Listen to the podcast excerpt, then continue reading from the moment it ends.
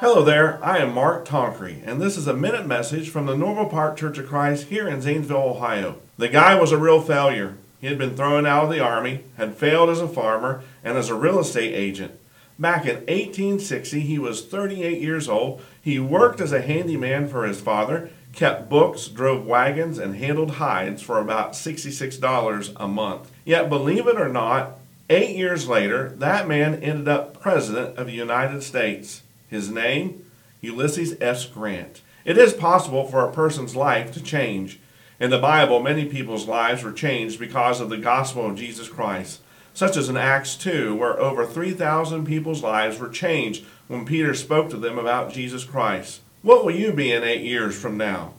Are you looking to make some positive changes in your life? We can help.